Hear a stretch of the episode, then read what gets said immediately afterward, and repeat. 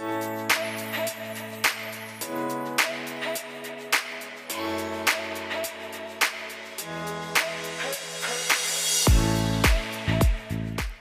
to She Brigade, the podcast. I'm your host, Belon Tlemsimere. On this podcast, we bring you amazing trailblazing women to come and share their life and career journeys with you. From entrepreneurs to 9 to 5ers, join us as each guest takes you through all of the highs and all of the lows of their journeys that have led them to being who they are today. Hey, Brigade, and welcome to another episode of She Brigade. Before we dive into today's episode, remember to share the episode with a friend rate and review us, and sign up to our newsletter for all the latest updates. Today's guest is Sheila Yabo. Sheila is a business strategist and venture builder. She's particularly interested in human behavior science and how it intersects with the world of business. She has a Bachelor of Social Science in Social Anthropology and Gender Studies, as well as a postgraduate diploma in management practice, among many qualifications. Sheila is currently the program manager for the solution space at UCT's Graduate School of Business. Today, we discussed all the challenges that she had to overcome to get to where she is today and what people starting business ventures need to consider. We also talk about the intersection of human behavior with business and entrepreneurship. Let's dive in.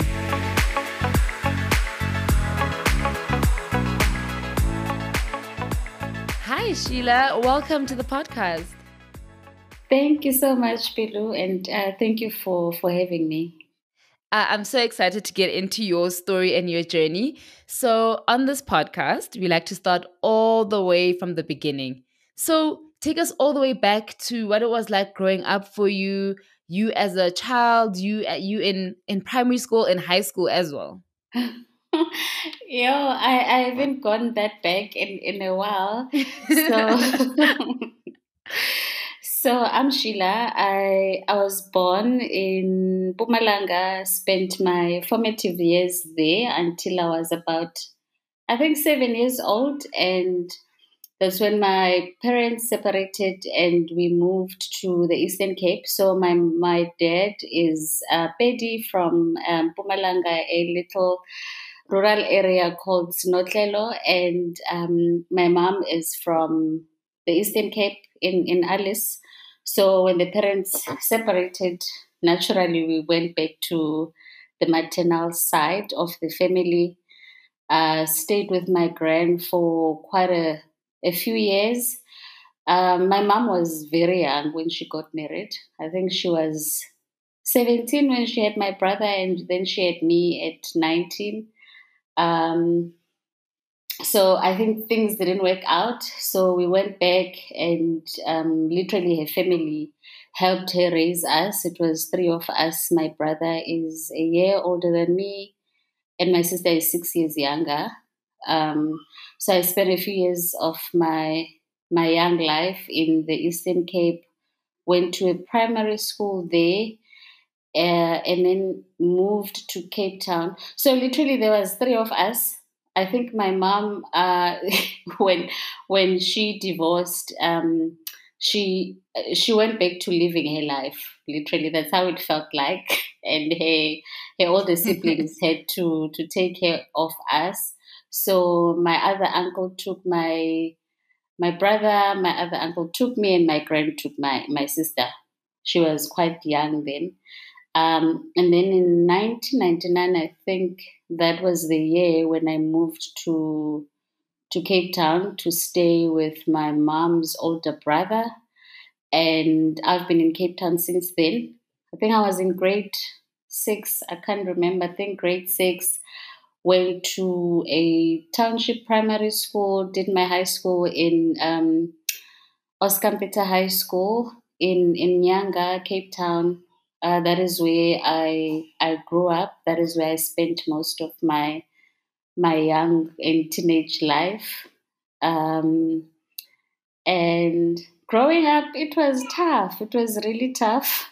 Um, yeah, I think now that I go back, just just being separated from from your parents, coming to a new city, having to navigate that, a new environment, new friends, hectic environment also because Nyanga is quite hectic. It's not a child friendly place. by any chance, but here I am, survived all of that. Um, yeah, that that mm. that's what I can think of as as a, as a young person. Wow. Okay, so what did you think you were going to be when you were young, and what did you want to become? Very interesting. So I, I, I come for, from like a very poor family, and I remember all I wanted to do was to work. It, I, I didn't care where I worked. I, I did I never had um you know when you're being asked what do you want to be and you say like a doctor, a teacher mm. or whatever. I never had that. I just wanted to work. And I remember the, there's a lady that came to our school in matric. I, I was one of those top performing students in, in high school. And I think education actually is what saved me. I was I, I loved going to school. School felt like a safe safe space for me. I would actually get stressed and very anxious when it was holidays because then you have to be at home, you also have to be outside. And I just never liked the, the environment. But when I was at school, I think I was at my best and I felt I felt safe. Um, I, I, I actually never I, I never had a title in my head or a profession where I, I, I said this is what I want to be. Mm. And I just said now in matric, I remember there's a lady that came to do research. I don't know if it was for her masters or whatever. And she was uh, like, you are very uh, intelligent, you know, top, top performer in your school. What do you want to do? And I remember saying, you know what? I don't care. I um, I'm going to be a, a cashier at Shoprite. That's what I said because I'm I'm just tired of um, growing up in, in poverty. So I, I didn't have like that big thinking, uh, dreaming of a bigger world. I I just wanted to survive. that that was yeah. me. That's so interesting because I think that's the reality for so many South Africans. Um, mm. And just in general, young, I would say black females, not just in South Africa as well, because, um, um, sorry, what's also interesting is that, you know, on one of the previous episodes, I interviewed this young lady who works at Facebook, and she says she never, ever, ever considered that she could ever work for Facebook until she moved to a country where she she could see the building. That's when it, she mm. realized, mm. oh wait, I can actually become that. But because so many of us don't have proximity to certain things, what we we we we are limited in in knowing what we can actually become. So true, and and I yes. think my my break in terms of that thinking came when I became involved in in, in extramural activities at school and there was an organization called SAEP, the South African Education and Environment Project. It was one of those NGOs that go to township schools to do exactly that, to expose us to more things. I think my my my um, way of thinking only changed through that organization. Um, if I can relate it to what you are saying, that we are not exposed to the possibilities of what we can become and and naturally as a child you mirror your own life based on what you are exposed to and what you see yes. so so i remember one day they actually took us to uct uh, like for a tour to see how it is and um, you know and and that is when i'm like okay this this could work literally like okay we can try but I, I i don't know how how this is going to be. Um, but I think if, if I go back now, uh, it, it's education that that saved me from a lot of things. And through that organization, I was able to see what other people are doing, and that you know there's a possibility that you can go and study at UCT and become mm. whatever you want to be, literally. Mm. No, such such such organizations are so important. So, you studied your Bachelor of Social Science in Social Anthropology and Gender Studies. Yes. Number one, what does that mean? I think a lot of us to know what does that mean. Number two, why did you choose that? And how did you end up there? I, I I I changed to that in second semester. So I got accepted at UCT. I was very good in accounting. So I, I wanted to do accounting but then it was just daunting for for me. I didn't even register for for that. Um, and uh, my other passion was storytelling and filmmaking. So I was accepted ah. for a, a Bachelor of Social Sciences in um, um, Film and Media Studies. I did that for the first semester. I was like, no, this is not what we agreed on. This is not what I signed up on because it was a lot of historical theory behind the making of TV, black and white TV. I'm like, no, I want to make TV. I want cameras and all of that. And it wasn't that. um, so, so I dropped that major. And then I happened to do it's interesting actually that both my majors, gender studies and social anthropology, I got exposed to as um, as uh, electives. You know, you, you do your core core curriculum with your core courses, and then you need to do extra courses to get mm. credits to complete yes. your degree. So I did uh, Gender Studies 101, an introduction to gender studies, and also social anthropology, and I really loved it. Um, so social anthropology is basically the study of um, you know human behavior, and I think in the con- context of communities, cultures, understanding how why people show up in in the world the way they do, and uh, understanding how uh, uh, um, respective communities make sense of whatever is happening around them. Um, there's different fields within anthropology. You can have uh, social anthropology, uh, medical anthropology, which which uh, make sense of how people understand illnesses from different cultures and different um, backgrounds. And then gender studies just exposes you to, you know, what how society um, works works in the in the frame of of, of gender. So understanding uh, phenomena or or uh, you know occurrences based on on a gender lens and trying to understand how uh, taking on a, a a certain gender as an identity uh, impacts how you show up in the world and how you relate to to environment. So it is really all of it is just understanding human behavior and how different people in different societies show up differently and actually interact with the world in a, in a different way.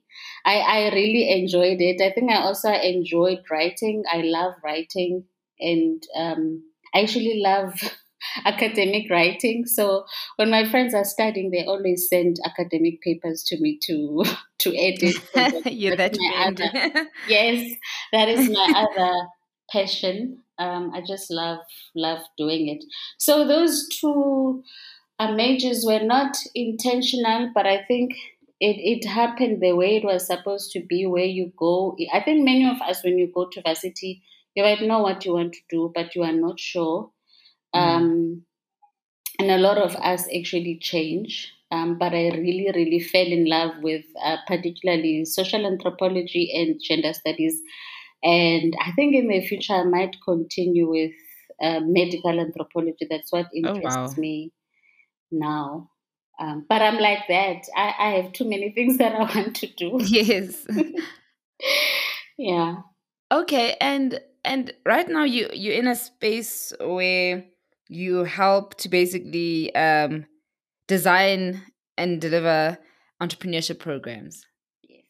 How did you end up here from someone who studied um, human behavior and the science of humans, basically? um, how did you end up in the world of business and merging the two? Yeah.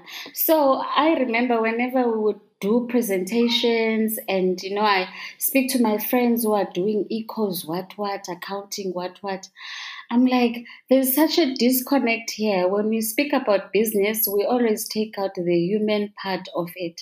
And for me, it, it, was always fascinating because how do you take out the essence of what business is actually? Because business is there to serve human needs. Um, whether it's a product that you are rolling out in the market uh, or it's it's a service, your end users are always people. But when we speak about, um, you know, business, even business units, we tend not to prioritize the human part of it. So I was always interested in how, you know, the two intersect uh, business and community, and and that being people. Um, and um, after graduating in 2011, I got a job at Student Records at, at UCT. And I used to interact with business students, and I always made sure I asked questions on what did you study? What was your degree about? And I was always interested in the what felt to me like the missing middle or where these two connect and I would meet students from the GSB, the Graduate School of Business, and that sparked an interest for me to say, you know what, you are interested in business. How how can you make these two worlds work for you and understand both? Um, so I remember the other time, uh, took a taxi. Wasn't driving then. Went to the business school went to ask about courses that they they offer. So the business school is um, the the main campus is in Rondebosch, and then it's like it's probably five kilometers drive from there to the business school. So the business school campus is separate. Um, because they spoke to the director then of admissions and I said, you know, I, I never studied business, but I was good in accounting and maths in, in, in high school. I got A in accounting. Now I want to continue with that, but necessarily not necessarily just accounting, but you know, business and learning different elements of business. And he said, Oh, you can do this. There was a, a qualification called the Associate in Management. It was an entry level uh, business management qualification Mm. And I started with that. And my confidence in the world of business shot up. I was like, oh, mm. now I understand when these people say uh, ROI, because I used to sit in meetings. I'm like, what is ROI? what is like, what are you guys talking about? And I look, I never looked back. That's how I ended up. So I ended up doing a the associate in management, and then I did the postgraduate diploma in management studies, uh, uh, management practice, and and um, specializing business administration. And after that, I remember I was speaking to someone and saying, you know what, I'm done now with higher education. Um, I want to go and work for a corporate, but I want to make sure that the role that I get has to do with both people and business. So I was like, I'll probably be a CSR something lead, you know, um, in in some creative department, but I wasn't sure of what that would look like. And then um, just as when I was being intentional about applying for for jobs, I the solution space where I now work were recruiting for a program coordinator, and it was such a great fit for what I wanted to do because it would be both communities and business, startups, technology, everything. I didn't know anything about all of those things. All I had was the the qualifications. Um, but luckily, I had some some uh, program coordination experience, so I got that role, and I never looked back. So so everything just worked worked, I guess, in in yeah. the in the end where I could use both both of both of the the qualifications that that I had and just the passion to be in this space. Okay, so take us through what a typical day in your life looks like. Yo, uh, so I'm also a mother to a nine year old. He's turning yeah. 10 in November. Can't believe he's turning 10 already. my God. Um, and so my typical day would be waking up at 6 a.m., um, getting Akanya ready for school. I also try and do some affirmations in the morning. If it's not five minutes or 10 minutes of meditation, because I do get quite, I get uh, my, I, I, I suffer from anxiety and I've, I have in, in quite a few years. So, uh, meditation and just grounding myself in the morning is, is what help helps me cope. So I try to do affirmations. Um, what what what what affirmations do you do you like to use? if you don't mind sharing with us? Um, it's it's always around, uh, you know, that I'm deserving to be alive. God loves me. Um, I'm great. It's it's just because I I yo I doubt myself a lot. A lot of people don't know that, but I do. Um, just so just reminding myself of, of how great I am because I am great, but it's just never learning. I, I never learned early to to just like fully own it and not be apologetic that I'm great at what I do. I'm a great mom. I try and do my best. Not a perfect mom, but I, I, I really do my best. So just affirming those areas that I know that I'm not um, fully owning or or fully comfortable uh, saying this is who I am. I am a deserving child of God. You know, I, I walk with my ancestors that are of God everywhere I go. I am guarded, I am protected. Um, and, and sometimes it's literally just five sentences, but they really shape how my day becomes. And if I didn't, I, I panic.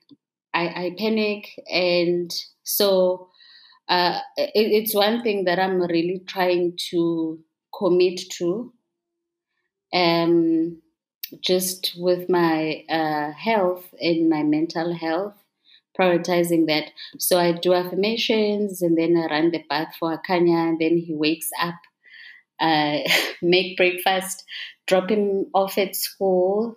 Uh, luckily, school is school is not far, so driving to school, come back home around eight, and then I start working. Normally, I start doing check-ins with my team um, like how are you doing today? Or chatting on teams say hey how far are you this with this? How are you doing? And then it's just a ton of meetings with everyone uh, and then i try to block off to do real work because I feel like we're always answering emails, always answering this and that. and then you don't get to the actual work. You don't. it does. Yes. so now I, I block off time where if there's an area or something that I need to deliver on, I work on that. Um, but my team knows that I'm available um, whenever they they uh, they need me. Uh, and then sometimes I'm like, I'm only available if someone is dying, only if someone is dying. uh, uh, and um, and then I stop working around 4.30 or 5 um, normally in a week i'll have two or three calls that are related to everything else that i do outside of my role um, my formal role so maybe a networking call with someone a lady who's trying to i, I get a lot of dms and um, connections from women that are trying to start businesses. Recently someone an exco said i want to leave my job. How do you navigate this? So um yeah so just engaging on that or engaging mm. on with other women that i i also keep contact with just to keep myself going and surround myself with other people that are navigating the, same things that i go through and then it's dinner and then maybe a bit of reading or again listening to something to calm me down for the day. Uh, and then it's sleep. That's, that's how my day goes. Okay, and and I'm interested in what you said about you know maybe like the networking side and all of that because um um you have experience in new venture launch and support, right? So yeah. So what would you say to someone listening today who wants to start a new venture and wants to launch something? Like, what three tips would you give them? First one, biggest one is just to start. And starting doesn't mean that you are going big. Starting can literally be waking up. I do it a lot. I have so many ideas. Waking up, taking that idea, putting it down on paper, taking a tool. There's a lot of tools online that you can use to just unpack your idea. So write down.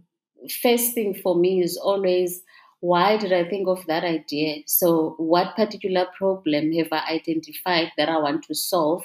And then you just write the solution. So, this is how I'm wanting to solve it. And that is that is for me always the basic, just doing that.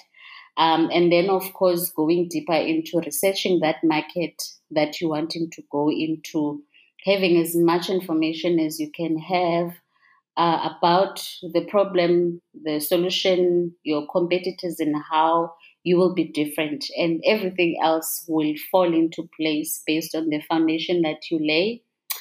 Number two is also just to network. So talk to uh, talk to people um, that are running businesses, other founders, um, other people that are part of startups to just understand how they're navigating the journey because it, it can be quite tough.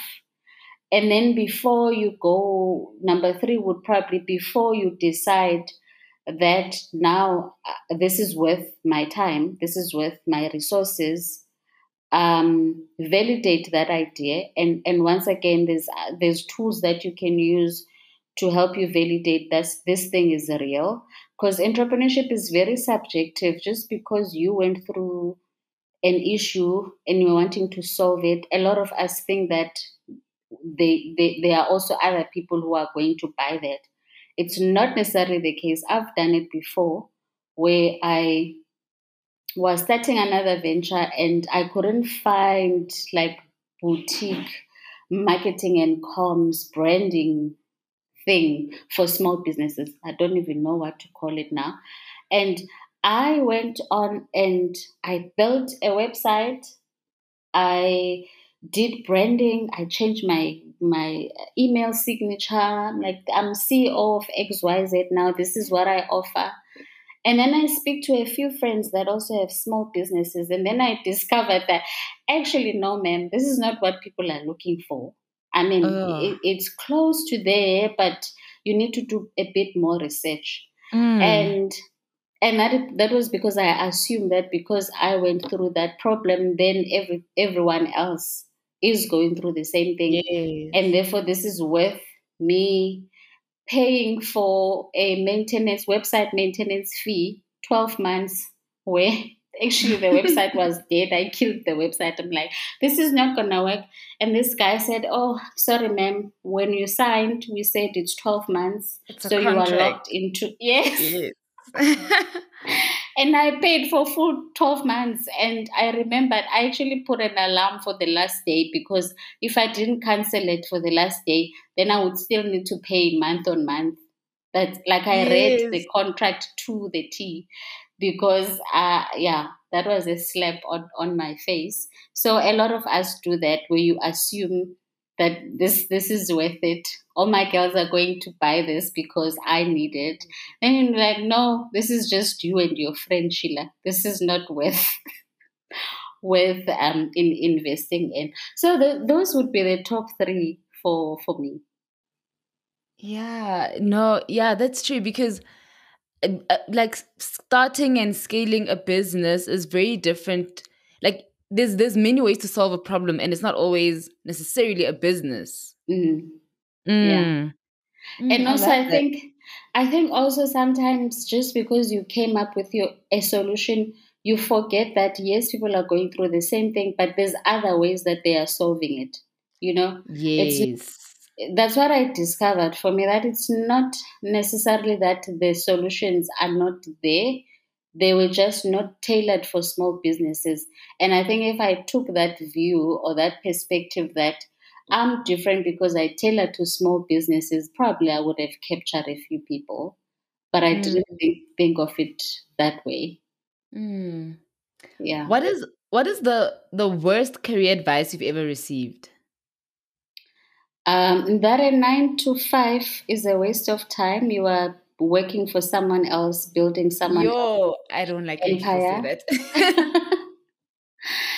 that that was the worst um, for me, and and for for a few years, I actually believed that. I'm like, why am I still here? I could be running this thing on my own mm. and all of that, but it's not as easy as that.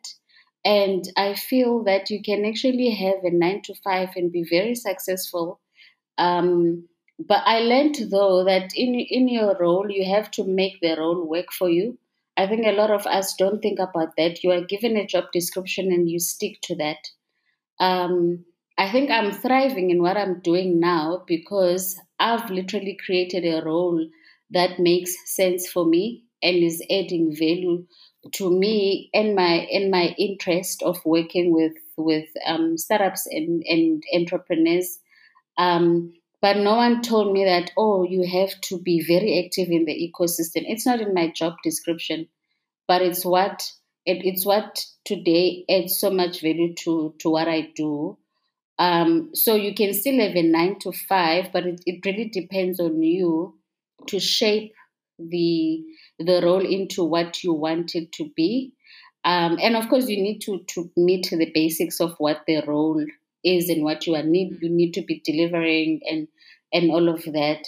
But if you are kick ass and you are delivering on your projects and you are doing interesting things, no one is gonna come to you and be like, oh no, this is not what we hired you for. Mm. Because hello, my numbers speak for themselves. So if you tell me that this is not what you hired me for, um, then you know it means you don't want a, a thriving unit. That's how I I see it. Um, if you do interesting or add inter- interesting projects into what you do, you just have to back it up with data. Back it up that i I've made this decision to add this because this is what the market needs. And no business is going to say, no, we don't want that because yes. it would be something that is working for, for them and for you. Mm, definitely, 100%. And okay, so so please take us through what exactly it is that you do for for for for for for, entre- for the entrepreneurship environment and for other small ventures. So uh, I, I currently I'm a, program manager for the solution space. It's it's an ecosystem for early stage startups at the University of Cape Town. So it's an environment where we encourage uh, students, alumni, and everyone in the ecosystem to um, solve uh, Africa's biggest problems, and we are very high on impact. So whatever you want, you are working on needs to be creating impact. I can be delivering pro- products that were not necessarily accessible to unserved um, uh, communities uh, or, or, customers, or it can be impact that you are going to employ a lot of people. So there's going to be economic development and eco- economic empowerment for people that need it the most. Um, so I currently head up that center. Uh, so uh, in my role, I I design co-design programs for for entrepreneurship. It could be for partners that are wanting to to run entrepreneurship programs for their innovation units. Um, and also the core of what we do, which is the eTrack program, which is meant to accelerate the launch and growth of, of early stage startups. So my role is to making sure that that program is designed uh, to be a relevant program to what uh, startups in, in Africa need um, that the resources that we provide are, in fact, what startups need the most. Um, I also look after a, a team. They also look after me. I have such a great team. Um, so I work with the team and then just on, on the strategy of how do we take what we've done and, and scale it. I also love contributing to the ecosystem beyond my role. I think that's how we are going to to have an ecosystem that works. So I'm involved with other programs. So if there's someone running a, another program and they think I could add a dynamic or, or value to, to their program, I, I love um, collaborating with other organizations in, in the same space. Because um, I think in the long run, we're all working towards one thing. And for me, it's not a matter of being seen as oh you are the only one that has is running a nice program and all of that. I think it's something that we should be working on as a collective.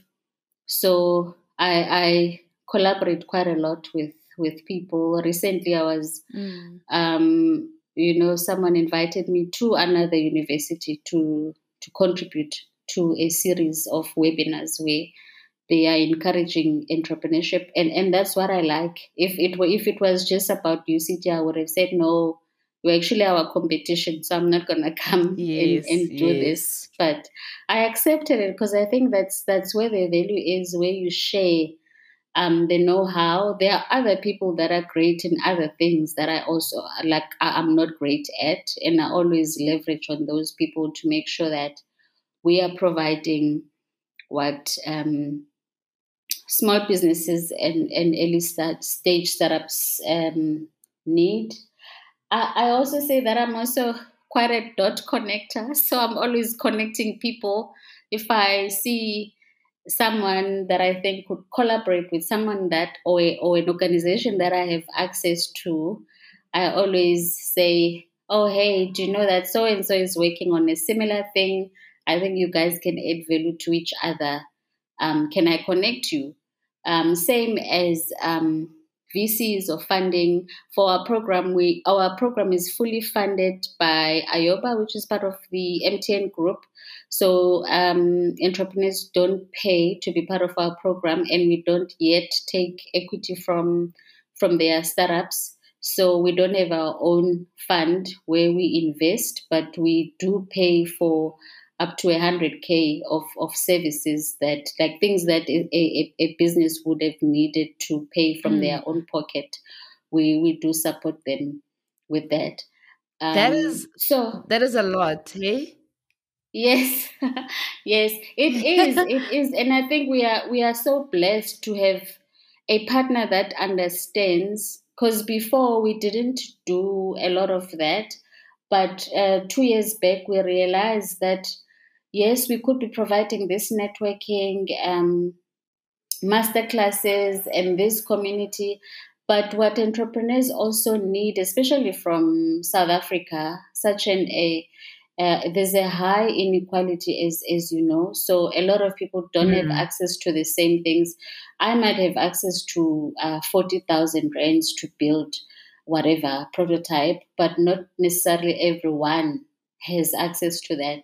So what we proposed was that let's pay for for their branding and um, CI package so that when they launch, wow. people already know this is a brand. So when you come into our program, we pay you up with the, it's an it's a, an, an agency that would work on your branding pack and your CI so that you are developing that brand. We pay for for that.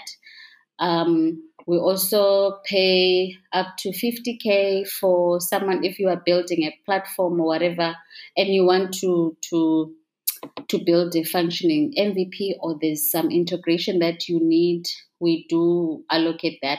It's not a lot, but it's a lot to someone that doesn't have 50k. Yes, and, it's a lot. yeah. And then um, sometimes we do need to pay industry specific experts. Like if someone is building a, a a product in biotech because we don't have someone who is in, in, in that field. So we might need to connect you with someone, and some people pay for. Um, we need to pay for their time, so we pay for that. We pay for legal advisory, um, so so uh, once again just realizing that you know not not every program that works in another context is going to work here there's there's other things that we are going to have to change um, and to adapt according to what um, our entrepreneurs need here mm. Um, so I'm always doing that. Of course, it's entrepreneur, so I always try and get it for free first. So I would uh, get someone like, hey, are you able to help with this? But sometimes it's just not fair to expect people to be spending hours and hours in a week, and we are not paying for for for their time. So I think in terms of just being a program manager, I I, I really love connecting people and and also just acknowledging the privilege that I have to be connected with people that might add value to other people. So if I know someone at an organization and I know that this startup has done a lot of work to prove that their product is ready, um, I'm always willing to to make that connection and also just to alleviate that stress of an entrepreneur walking on the street knocking on that door and trying to speak to that mm. person when i sometimes i have them on whatsapp or i have them um, in in my network it, it takes also a lot of balance because I actually sometimes get some abuse from people online. Yeah. It is someone someone called me a gatekeeper on Twitter. Yo. Yes. Uh, someone called me a gatekeeper. I, I actually I'm processing it now because they wanted me to connect them to a funder, but I was like, uh, but I think there's still things for you to do before you even think of raising funds. And that person called me a gatekeeper. Um, and it's it's I guess it's it's managing that and just being okay with that.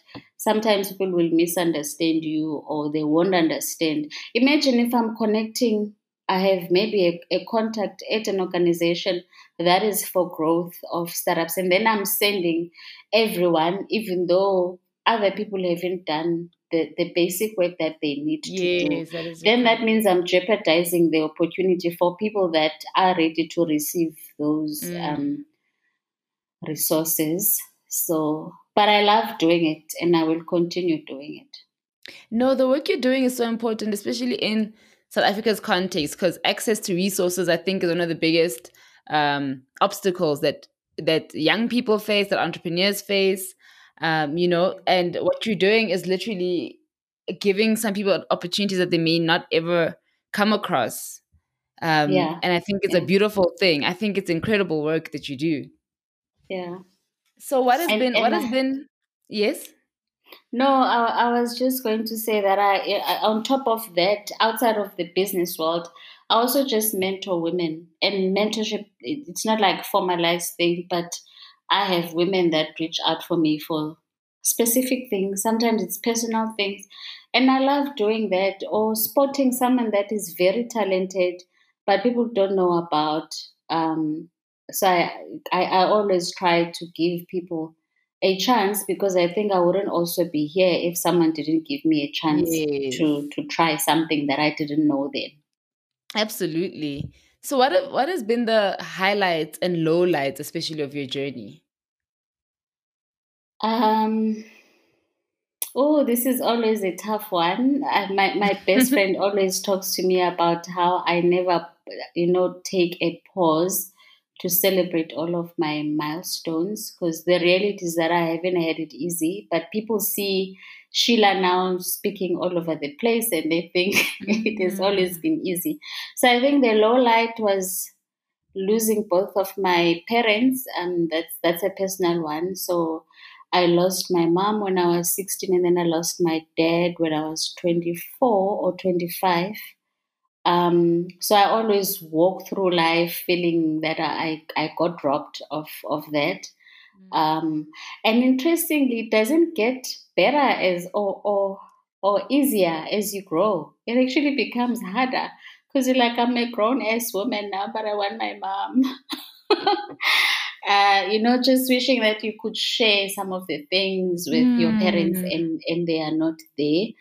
Um, but I, I think some of the highlights was just the strength that I, I draw from that. So there was a year where I was very depressed. And if you were to ask me, Sheila, what's your name? Introduce yourself. I always spoke about my loss. That's how difficult it was that year. And then I got to a point where I'm like, you know what? yes, it's it's painful. Um, but here you are surviving. So I and thriving. I, I, I and thriving. And I don't want to call it victimhood because I think sometimes we underplay we, we need to give ourselves the space to grieve and just mm-hmm. experience negative emotions. That's why that's what I teach my son. So he's he's very comfortable saying, I'm angry with you. I still love you, are my mom, but leave me alone. I'm angry with you and that that's the space that I wish I had provided for for myself then. So that was like the lowest of of my life. Um, the highest moments has been giving birth to my son. I gave birth to my son when I was 23, and believe it or not, he was planned. And I remember speaking to my oh. psychologist, and him saying, No, Sheila, you don't want a child because you are ready for a child. You just want a child because you want to give him or her all of these things that you never received from your parents, uh, which is true. Um, but I, yeah. I never, I don't regret it. I don't regret it. In many ways, I think Akanya is what has saved me. Mm. Um, he is my best friend now. We fight a lot because he's very articulate and he's very he can hold down an argument and he can back himself yeah. up. So the other day I was actually saying to my friend, you know what, I ended up apologizing because I just I do not have the energy. I, I want him to be that, but outside, don't do it on me. so um, but I'm very oh proud. God. That's that's like the the best part of my life is motherhood. Um, I'm so mm. proud of the little person that he has become. Um, this other year, a child was getting bullied at school, and Akanya stood up to this tall boy to say, "No, don't do that. Don't bully him. Um, it's not acceptable." The the other year, he wanted to do cornrows, and they they don't accept long like long cornrows at his school. And this child went to the principal's office. So he said to teacher, "Teacher, can I please do this hairstyle?" And teacher said no. And then he says, "Are you sure?" And teacher says, yeah, I'm sure. And he's like, No, you're not giving me the answer I want. We still laugh about it with that teacher. So he said, Can I speak to someone else? He walked to the principal's office. He came back with a slip, like a slip with the teacher's, um, the principal's uh, signature in red saying, Akanya Konya can have cornrows provided that they are neat. And that was, I'm like, wow. like to say to a teacher, no, you're not giving me the answer. Can I speak to I'm, someone? I'm not else? satisfied with this answer. No, I'm sure there's someone else that can understand. Yes. Yeah, I'm standing here. So yeah. that is the the the highlight of of my life, and and of course my my career. Um, there was a time when I felt very stuck. I, I, I'm, I'm like, I've, I've studied so hard to, to position myself into roles that would do X, Y, Z. But I felt so stuck that I wasn't getting those. But but also I just reminded myself, you know, I believe in God's in God's timing. Um, so it it worked out in the end. And what many people don't realize is that I have I mean, it's what probably 10 years now of, of working, but it's only now that I've found the past two or three years where I, think I've found something that I've been looking for career wise. Um, something that wakes me up in the in the morning because I know I've definitely changed many entrepreneurs' lives, and I'm still going to continue doing so. But it was it has taken me so long. It took me when I did my postgrad. Akanya was three years old, and I remember having him on my back, you know, so that he sleeps while I'm doing assignments or having him because his you know children get restless when they can't mm. feel you next to them. And Akanya is that touchy feely child. I would remember I would put him on my back and then I would continue working or prepare for an exam the, the next morning. And and it's people people don't realize that I've gone through a lot of that before uh, I I came to to this Sheila that people know. Um so th- that has also been a highlight seeing seeing efforts from from years finally uh, you know uh, giving you the fruit for, for for the seeds that you planted a few years back. So that is definitely a highlight. Oh a highlight is also building a house at home. How can i forget that? Yes that is also like yeah i'm so blessed. I, I thank you for this conversation. Like right now i'm realizing that i'm not i've been reminding me reminding myself of the things that i've done. So the the house that my when i was growing up my granny used to say you are the child that is going to build me a house. Like you know we would laugh about it.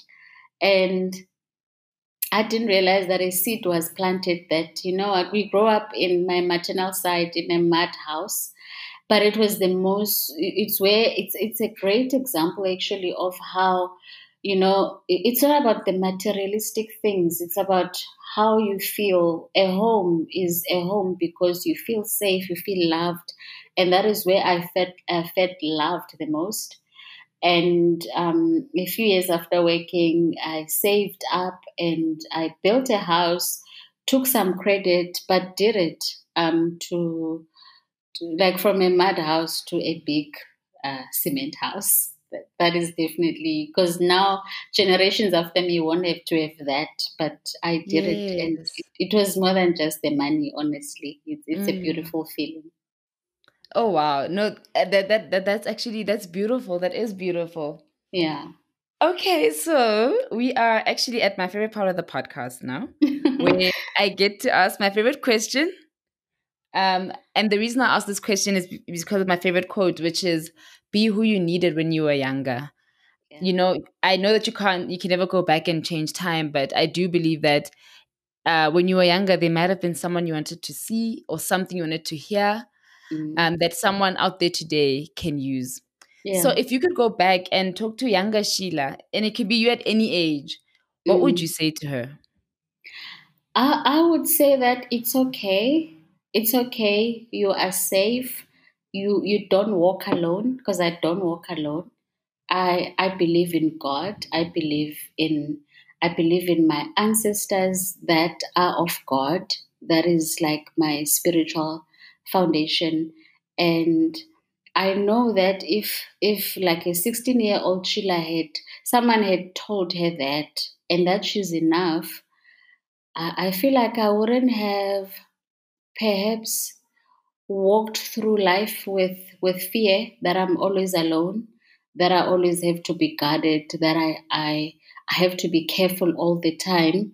Because I think I missed out a, lot on just living my life, like just waking up, be happy. I'm, I was always, oh, what are we gonna eat today? What is going to happen? There's there's always been that fear that I'm trying to to work around now. Actually, that I'm I'm, I'm actually um, healing from, like just never feeling secure. Like imagine not growing with your parents and being raised by different people. So environment, your environment is always changing Mm. Also, that fear that, oh my gosh, maybe my uncle will think I'm a burden. So he's going to send me back to my grand. And then I know when I'm at my grand's, it's beautiful. We are happy, but there's always not food. Like we, we don't have food. I always had that, like having to prove myself that I'm I'm worthy. Like please keep me. Um, you know, and um, that's what I went through also at varsity first year. I had this fear that I wouldn't pass and I would have to get out of res and go back to the township. And, you know, so like I would just say, it's okay. It's, it's going to, to work out. It has worked out. Um, mm. But I didn't always believe that it would work out. There were times actually where I was like, you know what, as long as we have food, I don't see this thing working out. But it has. It has really worked out. Wow. Yeah. No, I that's that's that's beautiful. It's okay. Mm, it's okay. It'll work out. Mm. mm. Yeah. Oh, I love that. Uh, Sheila, thank you so much for sharing your story and your journey with us. Um, how can our listeners um, get in touch with you or follow your journey? Um, I'm on Twitter. It's Misiabo. That's where I'm most active. And on LinkedIn, it's Shilayabo. Uh, I think if someone is adding me on LinkedIn, just add a bit of a message so that I know you want to connect for for what. As you can know, LinkedIn can get very messy. The inboxes. Yes. yeah. So um, I do respond to inboxes that make sense. I will not respond to inboxes because you do get weird inboxes. You're like, what? Um, but but Twitter is is where I'm I'm I'm most active. Instagram really sometimes, or you can just go to um, the Solution Spaces website, and my my details will be there. Mm. Your journey is so inspirational, and it like it really shows you that no matter what circumstances you come from, um, you can rewrite your story. You can define your journey Yes. Thank you so Thank much you for so sharing much. it with us.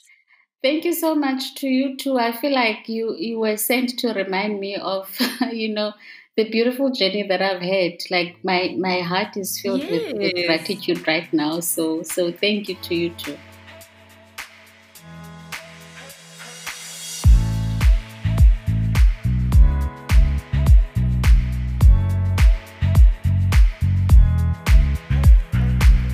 You so much for listening to She Brigade. If you enjoyed this episode, please share it with a friend you think will enjoy it too. You can also share it on your social media and tag us at She Brigade.